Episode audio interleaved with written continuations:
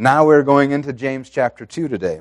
And but last week, uh, what did we learn? We learned the importance of being three things quick to hear, slow to speak, and slow to anger. Now, the problem is we live in a society today where um, we're taught that our opinion is the most important opinion. What we want is what's most important. So, most of the time, every day, everybody is, is quick to, or uh, everybody is, is slow to hear. They don't listen to other people because their, their opinion is more important. They are quick to speak, and they're quick to anger. You know, we get offended at everything. I mean, we live in a society now that, that man, everything is offensive. And everybody just wants a reason to get upset and make a bunch of noise. But the scripture says, and James says, you know, we need to be slow to speak and begin to listen to other people, care about what other people want and think. And, and actually, there's other scriptures that say that we should consider everyone else as more valuable than ourselves. If everybody thought that way, think how much better this world would be. We also learn that we need to be doers of the word. And this is a tough one because this is starting to say that, hey, if, if you actually believe this stuff, you know what? There should probably be some evidence of it. We should see some changes in your lives. Now, I understand that when you get saved, some people, it's like a light switch. I've seen people that get saved and, man, they're free from everything and they're on fire. And then there's, there's people like me that are a little bit slower. And it took 20 years or so to figure it out. And, uh, uh, but as long as there's, there's progress, as long as we're moving forward, then, then that's what we're looking for. And we want to be doers of the word and not just, you know, Jesus said, Why do you call me Lord, Lord, and not do what I say? And the truth is, James says, if we're hearers only, we're just deceiving ourselves. Somehow we're accompanying ourselves and say, oh, well, I come to church on Sunday. That should be good enough. And we don't have any real faith. We don't have any real thing to stand on. And we're actually deceiving ourselves. Because if you have real faith, faith that grabs a hold of you, it, it produces inside of you a change. And you're going to see evidence for that. And we'll look at that actually a little bit more today. And then he says, if we're doers, we'll actually be blessed in our doing. If we would just walk out the Word of God in our lives, God will touch you and He will bless you. Amen? And the last thing that we learned uh, last week was that we have to bridle our tongue. And you guys, anybody familiar with horses know what a bridle is? A bridle, if you're not, is, is what they put on a horse. The reins attached to it, and a bridle is what actually, when you, when, you, when you turn the reins, it actually turns the horse's head and it makes them go whatever direction they are. So what he's saying is, is control your own tongue. And he says if we don't control our tongue, we're also deceiving ourselves. And what he's saying, in other words, is that what comes out of our mouths is a window to our heart. You'll speak the things that you believe. And we see that every day, not just in church, but man, you know if somebody likes the Patriots, because you know they're wearing a wearing a jersey to church, and she'll tell you about it. So, but what comes out of our, our, our mouths is actually a window to our hearts. You know, so we should be, be, be speaking the word as well and speaking life and not speaking death or, or, or just mean stuff or bring, tearing people down. We should be encouraging people, lifting them up. We should be telling people about Jesus and speaking the word of God because we need to take control of our tongue because what we say is evidence of what's in our heart. Amen?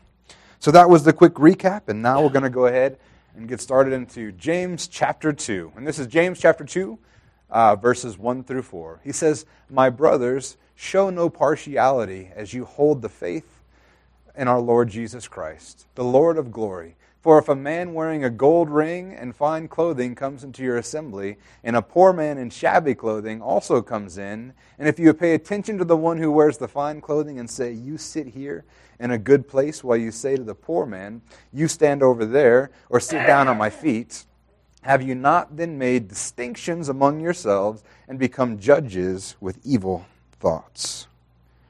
Do you know that how we see people should be based entirely and solely on Jesus Christ? That's that when we look at people, we should just see Jesus. The problem is, is that's not how we see people, unfortunately.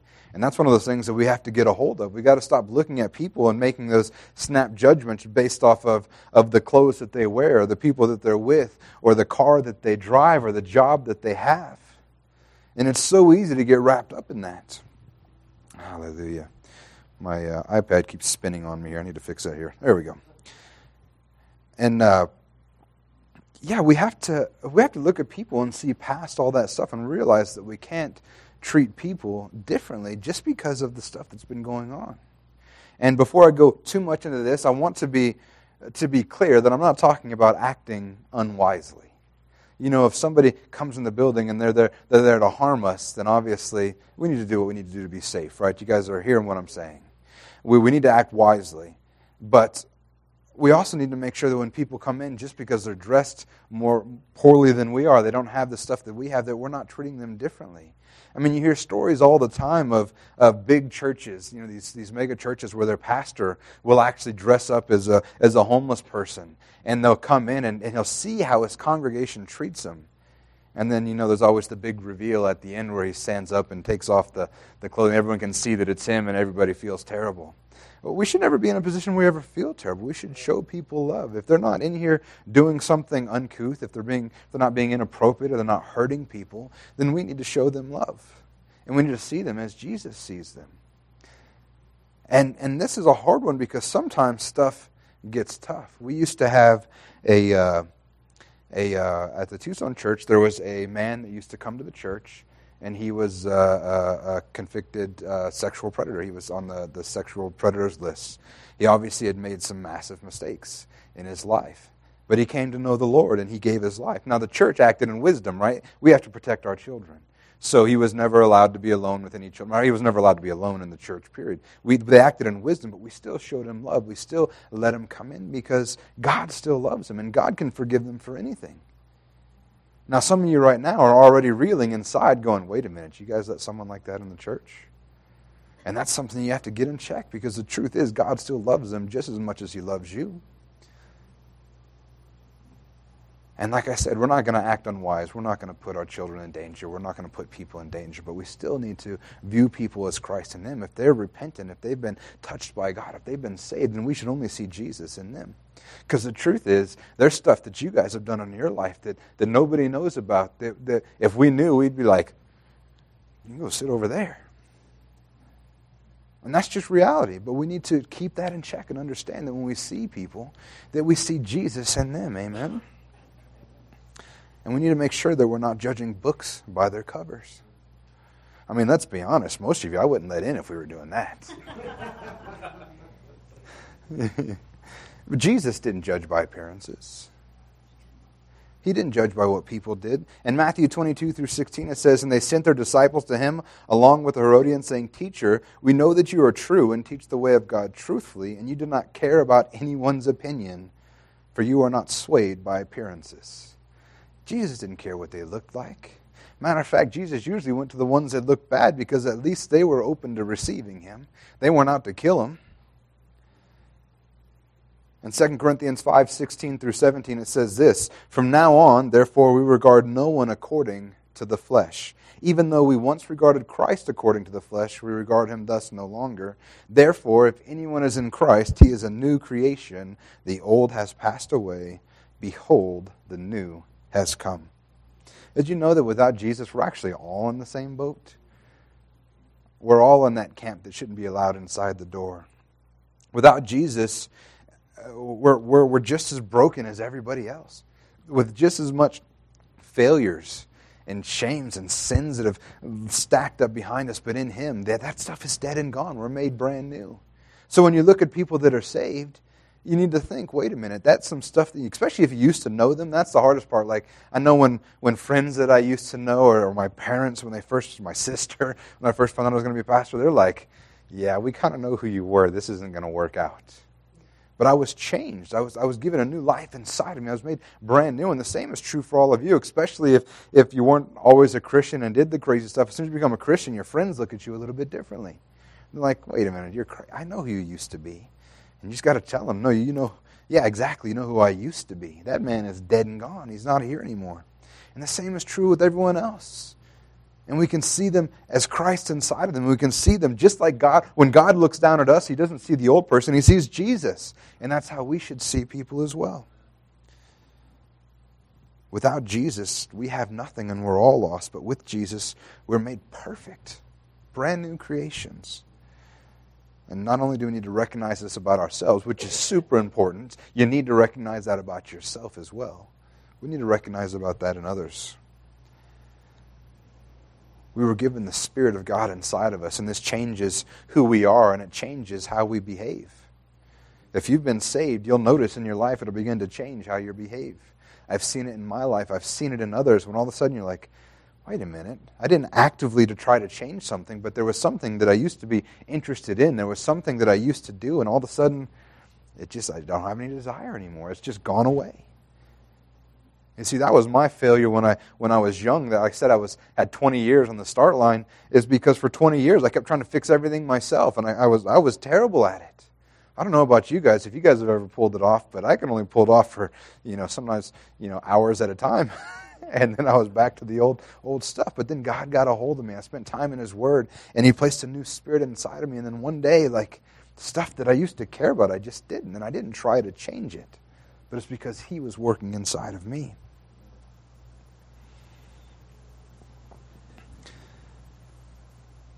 God doesn't see any partiality from the beginning. He, he, showed that. Paul demonstrated that salvation was for not only for the Jews but for the Gentiles. Right in two eleven, uh, Romans two eleven through twelve, it says, "For God shows no partiality. For all who have sinned without the law will also perish without the law, and all who have sinned under the law will be judged by the law." God shows no partiality.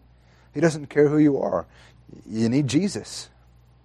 And Peter recognized the very exact same thing. In Acts 10 34 through 36, says, So Peter opened his mouth and said, Truly I understand that God shows no partiality. But in every nation, anyone who fears him and does what is right is acceptable to him.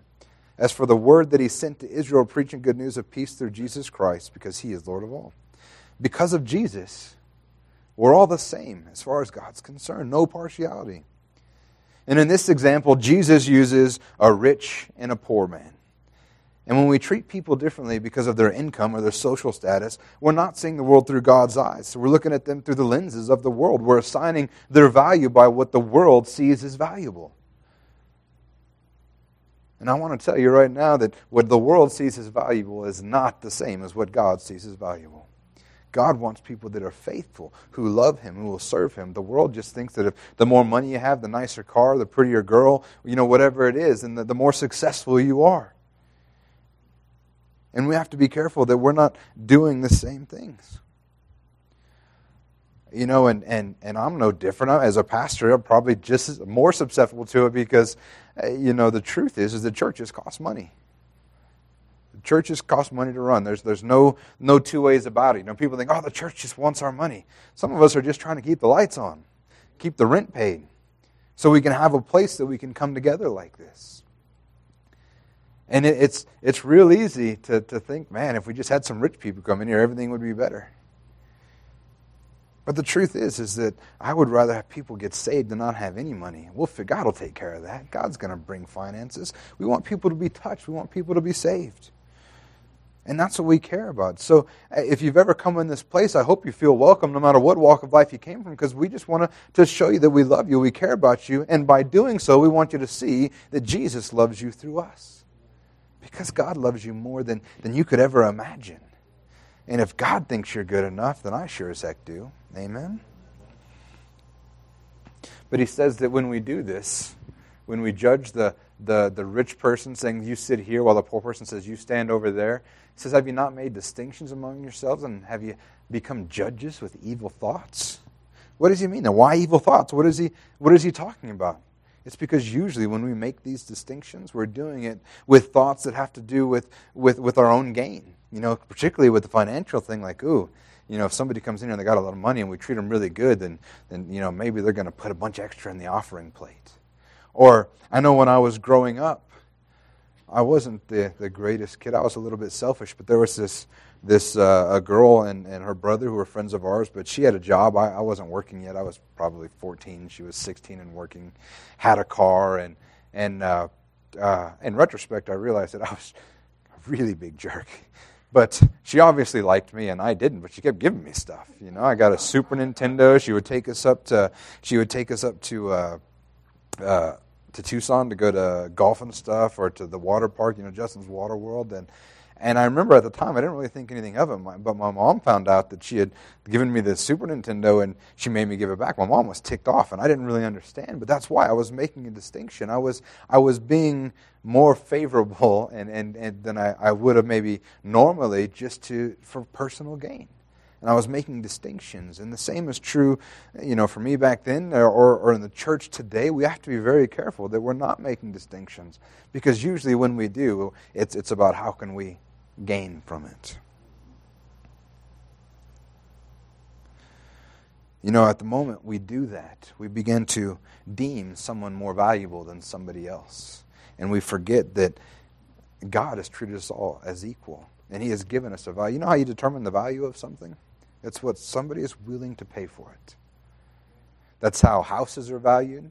You know, when you go and get your house appraised, one of the things they do is check houses, similar houses around you. What have they sold for? Because if somebody's paid more for it, then now your house is inherently worth more. Well, I want you to know that you are worth the life of Jesus Christ. Every single one of us. God paid his son for you, he gave his life for yours. For all of us, which means that we're all equally valuable. You see, if a visitor comes into our church and they're a Christian, we accept them and we love them because of what Christ has done for them. Because they're no longer who they were, they have Christ inside of them, and we see them as, as Christ. And if they come in and they're, they're not a Christian, they're not saved, we still love them because what was paid for them, Christ was given for them. And that should color all of our actions with anybody. Amen? Amen. And then in James 2 5 through 7, it says, Listen, my beloved brothers, has not God has not God chosen those who are poor in the world to be rich in faith and heirs of the kingdom, which he has promised to those who love him? But you have dishonored the poor man. Are not the rich the ones who oppress you, and are the ones who drag you into court? Are they not the ones who blaspheme the honorable name by which you were called? So James just got done by talking about showing partiality, right? That we're not supposed to. And now he points out that, you know, when you do that, you're actually, even in a worldly sense, you're kind of acting kind of crazy because the very people that you're trying to lift up, these rich people, are the same people that are dragging you into court, are the same people who are oppressing you and, and keeping you down. He says, these very people that you're trying to somehow appease are the ones that hate you anyway. Why would you act that way? Because those very same people have a tendency to hold down uh, those who are chosen by God to be heirs of the kingdom of God. That's one thing that you'll see, uh, particularly with finances, is, is usually the more money people have, the richer they have, the less they think they need God because they think they have it figured out themselves. I know this from experience as well. Spent a lot of my life figuring I could do everything on my own. And the funny thing is, is I look back and God was with me the whole time, so patient with me, so very patient with me for years. But I thought that everything I touched turned to gold because, you know, something was awesome about me. And finally, God's like, you know what? Go ahead. Take the reins for a second. And wouldn't you know, everything fell apart around me. Everything. Bankruptcy. My wife almost left me. You know, like I, my world crumbled around me. And I realized that, wait a minute, it was God with me this whole time. God was, isn't it awesome how God is so patient? He still looks out for you when you're being an idiot. I thank God for that because I'm an idiot a lot. And, uh, but he's so patient with me. He loves me so much, and he's just like, oh, come on. You know, sometimes I think he's just said, come on, you can do it, boy. Because I do dumb more often than I should. But I thought I could do it on my own. I thought that I could, and, and that's a problem with money. That's why Jesus said it's, it's, so, it's almost impossible for a rich man to get into heaven because their, their reliance is on their money and not on God. I also personally think that the reason so many poor people have such great faith is because they have little else to steal their faith away. I mean, they don't have money. They don't have any of that stuff. You know, they don't have their 401k. They don't have, they don't have any of that stuff. They got to trust in God because there's nothing else. And it doesn't matter because they're no less than anybody else. God loves them the same. And God takes care of them. Paul addresses the Corinthian church with as much. In 1 Corinthians 1 26 through 27, he says, For consider your calling, brothers. Not many of you were wise according to worldly standards. Not many of you were powerful, powerful. Not many of you were of noble birth. But God chose what is foolish in the world to shame the wise. God chose what is weak in the world to shame the strong. Talk about a backhanded compliment, huh? but that's good because that's what we need for when you have when all that other stuff gets out of the way, then you can serve God. Does that mean that if you have some money that you can't serve God? No, if you just make sure your eyes are on the right place. And I tell you what, uh, for you know, as you guys know, I'm bivocational. I work. Um, I make a lot more money doing what I do now, working for the computer company I work for, than I ever did years and years ago when I first got saved, because I honored God and God kept honoring me. Matter of fact, I'm waiting for the official offer, but as you guys know, you're praying for me. I just got offered uh, verbally that job that I've been trying to get, which should be a significant raise. There's nothing special about me. I've just honored God, and God honors me. He'll do the same for you. If you honor Him, He will honor you. And He's continued to, to take care of me all these years. And now I'm in a position where most people would consider me much better off. Uh, actually, and it's not even considered, it's a fact. I'm blessed.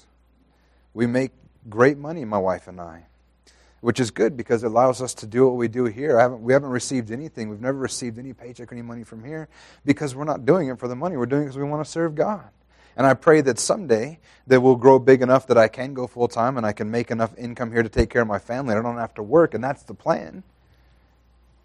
But God's going to take care of me no matter what, no matter how it goes. We're going to keep going on and we're going to keep as we honor Him. And the same is true. There's nothing special about me.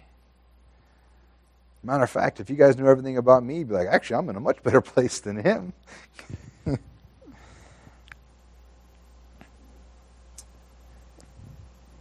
God's not looking for rich people. He's not looking for talented people. He's looking for people that will trust him and that love him.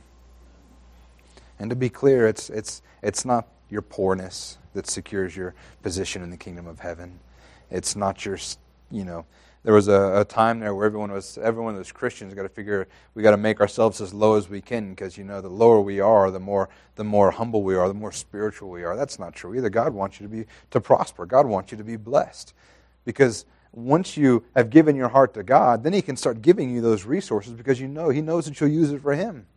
If He gives you, if all of a sudden you win the lottery and you're not serving God, I mean, we look at so many people that have won the lotteries; their lives are just destroyed within a couple years, they're broker than they ever were before. And on top of that, they have drug addictions and all these other stuff going along with it and debts and, and because they weren't ready for what, what they've been given.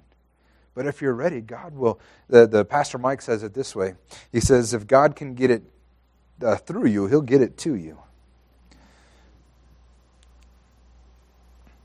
That's really not what we're talking about today, but hallelujah. But it's not their poorness that secures them the kingdom of heaven. It's nobody's richness that does. It's just they have their eyes on God. And, and he's making a point here. These, these very people that you're trying to honor, these were the, the type of men and women that tended to dishonor the poor. The very people they're lifting up tended to dishonor the poor. It was the rich and worldly that were trying to oppress those, especially those who were first getting into the kingdom of heaven. The, the, the rich people of the time, they were trying to oppress them and hold them down. The church was, was, the enemy was using these people to try to destroy the church at that time. And in, in that time, they could drag you in the court for anything. Matter of fact, in the Roman courts, people of lower status couldn't even take someone of higher status into court. Did you know that? The rich could sue, to take the poor into court, but if you were poor, you couldn't take the rich into court. You were just out of luck. And in the Jewish courts, the goal was to treat people equally, but the richer and more affluent people could articulate their case better than, or hire people to do so. And it's much the same today. We see it today. I mean, uh, the, more money you have, the, the more you can get out of legally. And that's just a fact. You know, that was the whole, the whole big thing about the OJ case, remember? he had enough money to, to, to get out from underneath what was going on. But it's these same people with these, this, this high social and worldly status that we're treating these people like garbage. Like, why would you treat them differently than someone who's poor? Treat them all the same. And the truth is, just because someone's rich doesn't mean we should treat them poorly. It's not the opposite. See Jesus in them. As Christians, we should actually see this as wrong. Inherently, this should stir something up inside of us when we see people treated like that. And if I were to treat someone who is a millionaire different as they were to walk in here because I'm hoping for his support, I'm actually dishonoring what Jesus did for all of us and for him. So as he's going on here, we need to make sure that we're seeing people through Jesus' eyes. Amen? And then in James 2 8 through 9, it says, If you really fulfill the royal law according to the scripture, you shall love your neighbor as yourself. You are doing well. But if you show partiality, you are committing sin and are convicted by the law as transgressors. Did you know that loving your neighbor as yourself pretty much sums up most of the law? That, that covers almost everything except for the love, love God with all your heart, soul, and mind. Those two, which are just love, love God and love your neighbor, sum up the entire law. Did you know that if you love your neighbor, you're not going to lie about him? You know that if you love your neighbor, you're not going to try to, to steal his wife or, or, or her husband? If you love your neighbor, you're definitely not going to murder them, right? And if you love your neighbor, you're not going to covet the things that they will have because if you love them, you're actually going to be rooting for them. You want them to be blessed, you want them to succeed, not hoping to have what they have. If we would just love people, that would solve most of our problems. That and understand that you don't have to agree with somebody to love them. Jesus said it is one of the greatest commandments. In Mark 12, 28 through 31, he says, And one of the scribes came up and heard them disputing with one another, and seeing that he answered them well, asked him, Which commandment is the most important of all? And Jesus answered, The most important is, Hear, O Israel, the Lord our God, the Lord is one. And you shall love the Lord your God with all your heart, with all your soul, and with all your mind, and with all your strength. And the second is this, You shall love your neighbor as yourself. There is no commandment greater than these. Do you know there's no commandment to love yourself? Yeah, we're pretty good at doing that without being told. That's why he doesn't have to tell us to do that. You know, if you will keep both of those commandments, you'll have kept every commandment. If you'll just love God and love people, then you will walk the life that God called you to live. You don't even have to think about it. You know, people are so worried, like especially when people get newly saved, they, they want to figure out what they're allowed to do and what they're what they're not allowed to do. Anybody ever been there? I've been I, I've said stuff like that. But the truth is, if you just love people and love God, all that stuff just get, disappears. It falls by the wayside. And unfortunately, the truth is that we've all failed in these, and in doing so, we failed in all the commandments. The truth is, is that if you, what he says here is, if you, if you, uh, uh, you're committing sin and convicted by the law as transgressors, if you just, if you just do one thing that's not part of the law, then you're a transgressor. And we've all failed in these things. But the great news is that Jesus fulfilled the law. That's what he came to do, was fulfill the law. Because what is the penalty for all these things? The penalty of sin is death.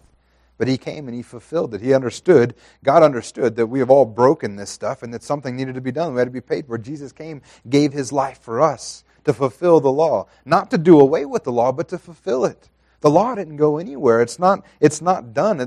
God did not change all of a sudden say, oh, these things aren't important anymore. They were, and they had to be dealt with. So Jesus came and gave his life so that they could be dealt with.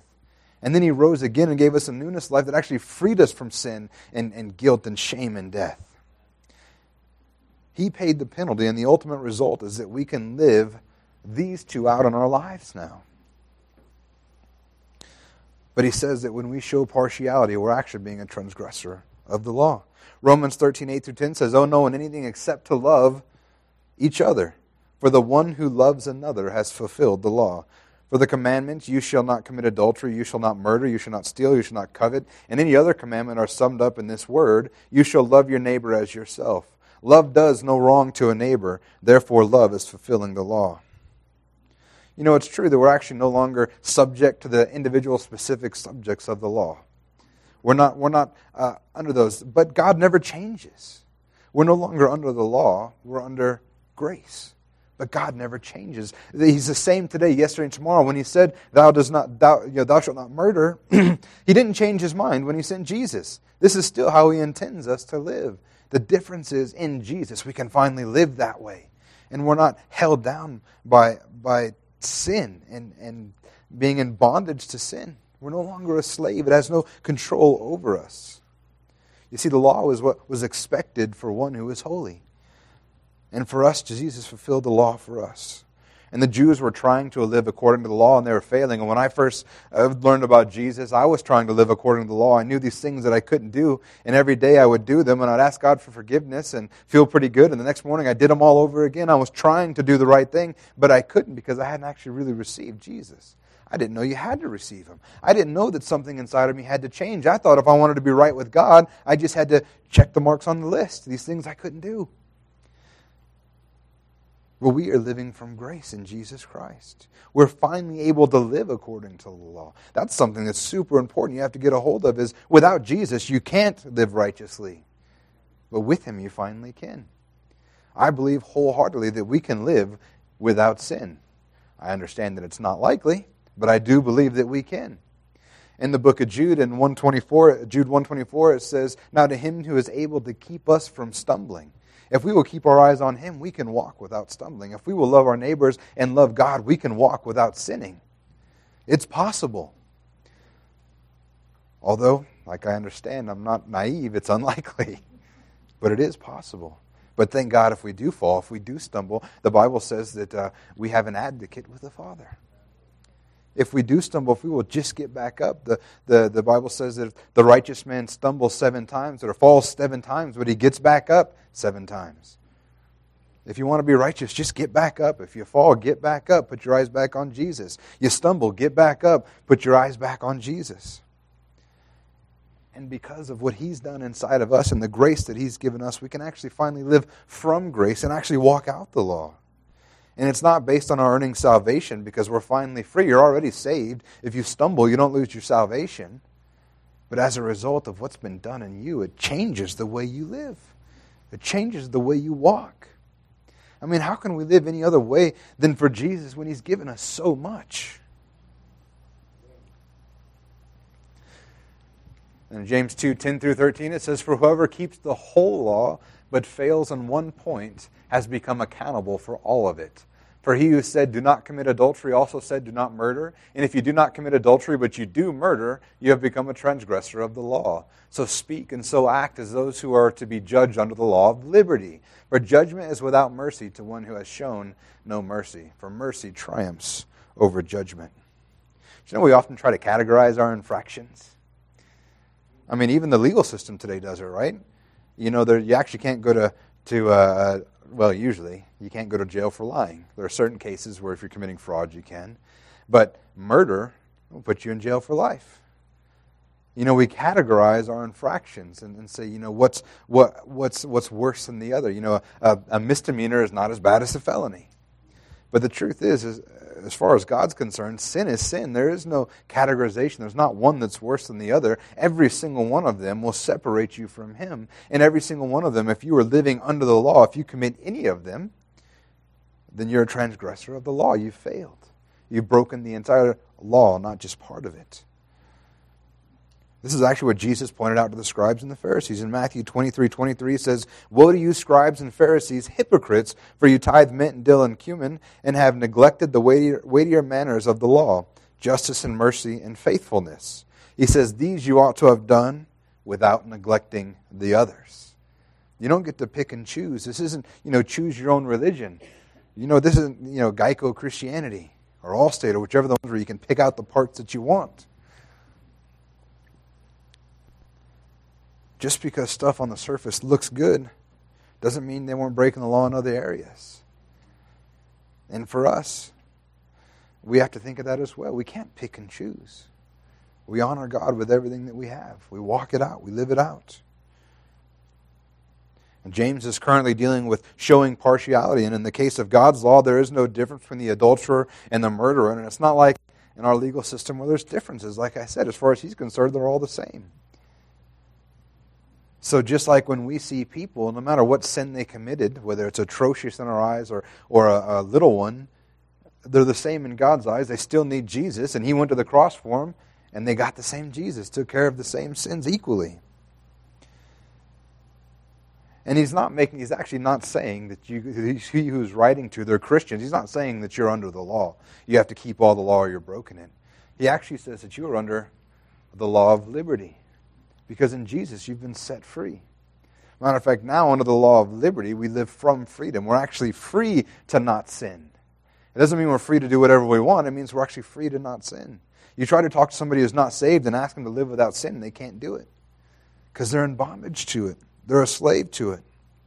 But we're under the law of liberty, which means we're free to live for Him, free to, to actually see people as they ought to be seen.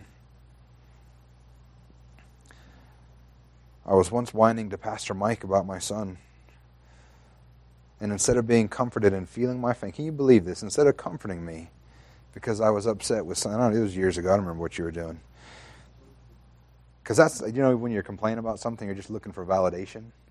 And instead of comforting me, wouldn't you know, he just reminded me of the patience that God has given me.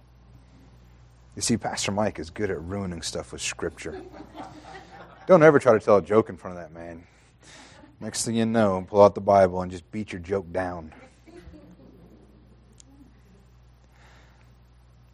Because we're under that law of liberty, we need to show mercy instead of judgment.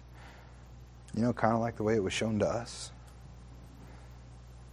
And the great thing is, is we finally have the freedom to do so. You see, so many people think that, that Christianity is just about a, a list of rules. It's about it's a way of life, but it's not. When you got saved, a miracle took place inside of you. And I can't over I can't lift that bring that up enough or overstate it enough. A miracle took place inside of you a supernatural miracle took place inside of you, and your old man was removed, that broken spirit. The dead man was gone, and it was replaced by the Spirit of Christ. You have been made brand new, and now we live from that new spirit. And when God sees us, he sees Jesus. And when we see each other, we should see Jesus. Amen? And we'll go ahead and, and end here. You guys noticed that I didn't tell you how far we were going to get today? because that's not been working out for me. So I figured I would either run out of notes or run out of time, one or the other. So we'll go ahead and end there today. And, but the, the focus of today was about sh- not showing partiality. And I think the real focus of today is understanding that when we see people, we should see them through the lenses of Jesus Christ. We should see them with God's eyes. And I think if we would just start doing that, this world would change in ways that you can't even imagine. When we see people, you know, at the at the Circle K begging for money or whatever. And instead of looking at them in judgment, realizing these are people that God loves. That's something that God is always working on. I'm always listening when I see people like that because I don't want to miss the opportunity to share with somebody because I've made a snap judgment about who they are. And unfortunately, there's a lot of people that would take advantage of you. But I would rather be taken advantage of 10 times and get the one than never be taken advantage of and miss the one. We have to see them as Jesus sees them.